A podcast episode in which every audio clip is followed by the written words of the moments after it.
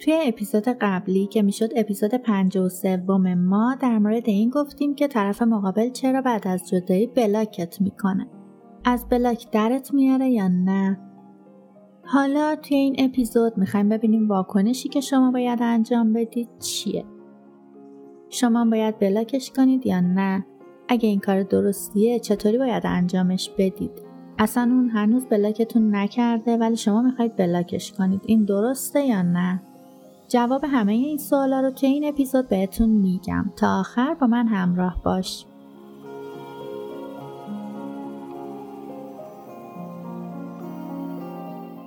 سلام. من سارا زمیار هستم مشاور و کوچ روابط. ازتون دعوت می‌کنم 54 رومین اپیزود ما رو بشنوید.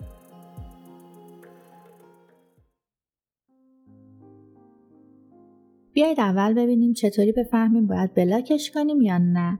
اصلا بلاک کردن مزیتی هم داره چرا باید بلاکش کنم؟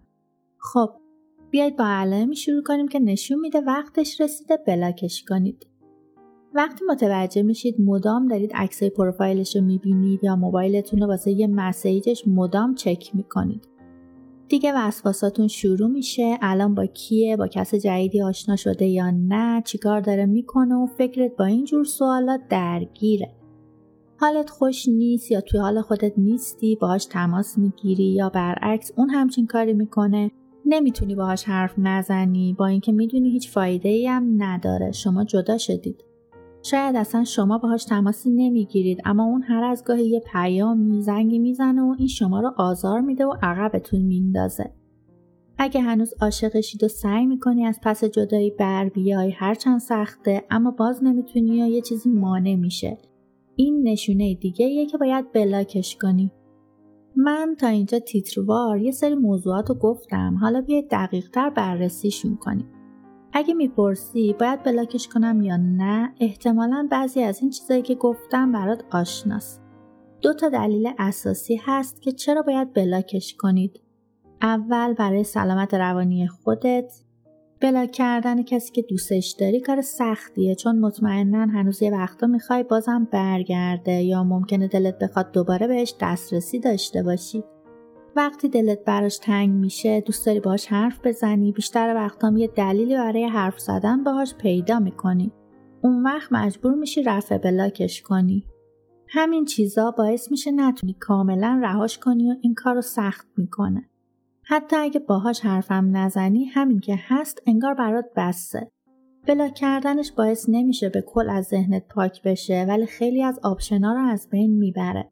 دیگه بهش توجه نمی کنی چون منتظر زنگ و مسیجش نیستی. پس کم کم شروع می‌کنی به پذیرش جدایی و تنظیم مجدد خودت و زندگی. بلاک کردن کار رو از نظر ذهنی برات راحت تر می‌کنه. فقط باید از اولین مرحله که تصمیم به بلاک کردن رد بشی. وقتی بلاکش می‌کنی یه سیگنال میفرستی هم به اون هم به خودت تو همه درا رو میبندی و این کار مهر تایید به جداییتون می‌زنه همینم باعث میشه راحت تر با جدایی کنار بیای. با بلاک کردن اونا هم خودتون هم طرف مقابلتون رو از اینکه بخواید از تصمیم جدایی برگردید منصرف می‌کنه. همینم باعث میشه به تصمیمتون پایبند باشید. این درسته که میگن بلاک کردن کار آدم نابالغه وقتی مدت ها با خودت درگیر باشی که باید بلاکش کنم یا نه اینه که نابالغه. حقیقت اینه که بلاک کردن یه رفتار نیست یه اقدامه که در نتیجه موقعیت انجام میدیم همه این کار رو نمی‌کنن اما به اندازه کافی رایج هست که یه واکنش طبیعی باشه. ببینید این چیزیه که جدایی رو آسونتر می‌کنه. اگه لازم نبود که این کار رو نمی کردید شما این کار رو فقط به خاطر این می‌کنید که اون از زندگیتون رفته و دیگه با هم نیستید شما باید رفتنش رو قبول کنید. یادآوری مداومش بهتون کمکی نمی‌کنه.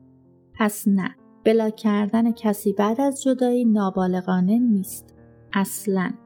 با تمام اینا برای خیلی از مردم این بخشی از جداییه. بد به نظر نمی‌رسه. خب نه. نه واقعا.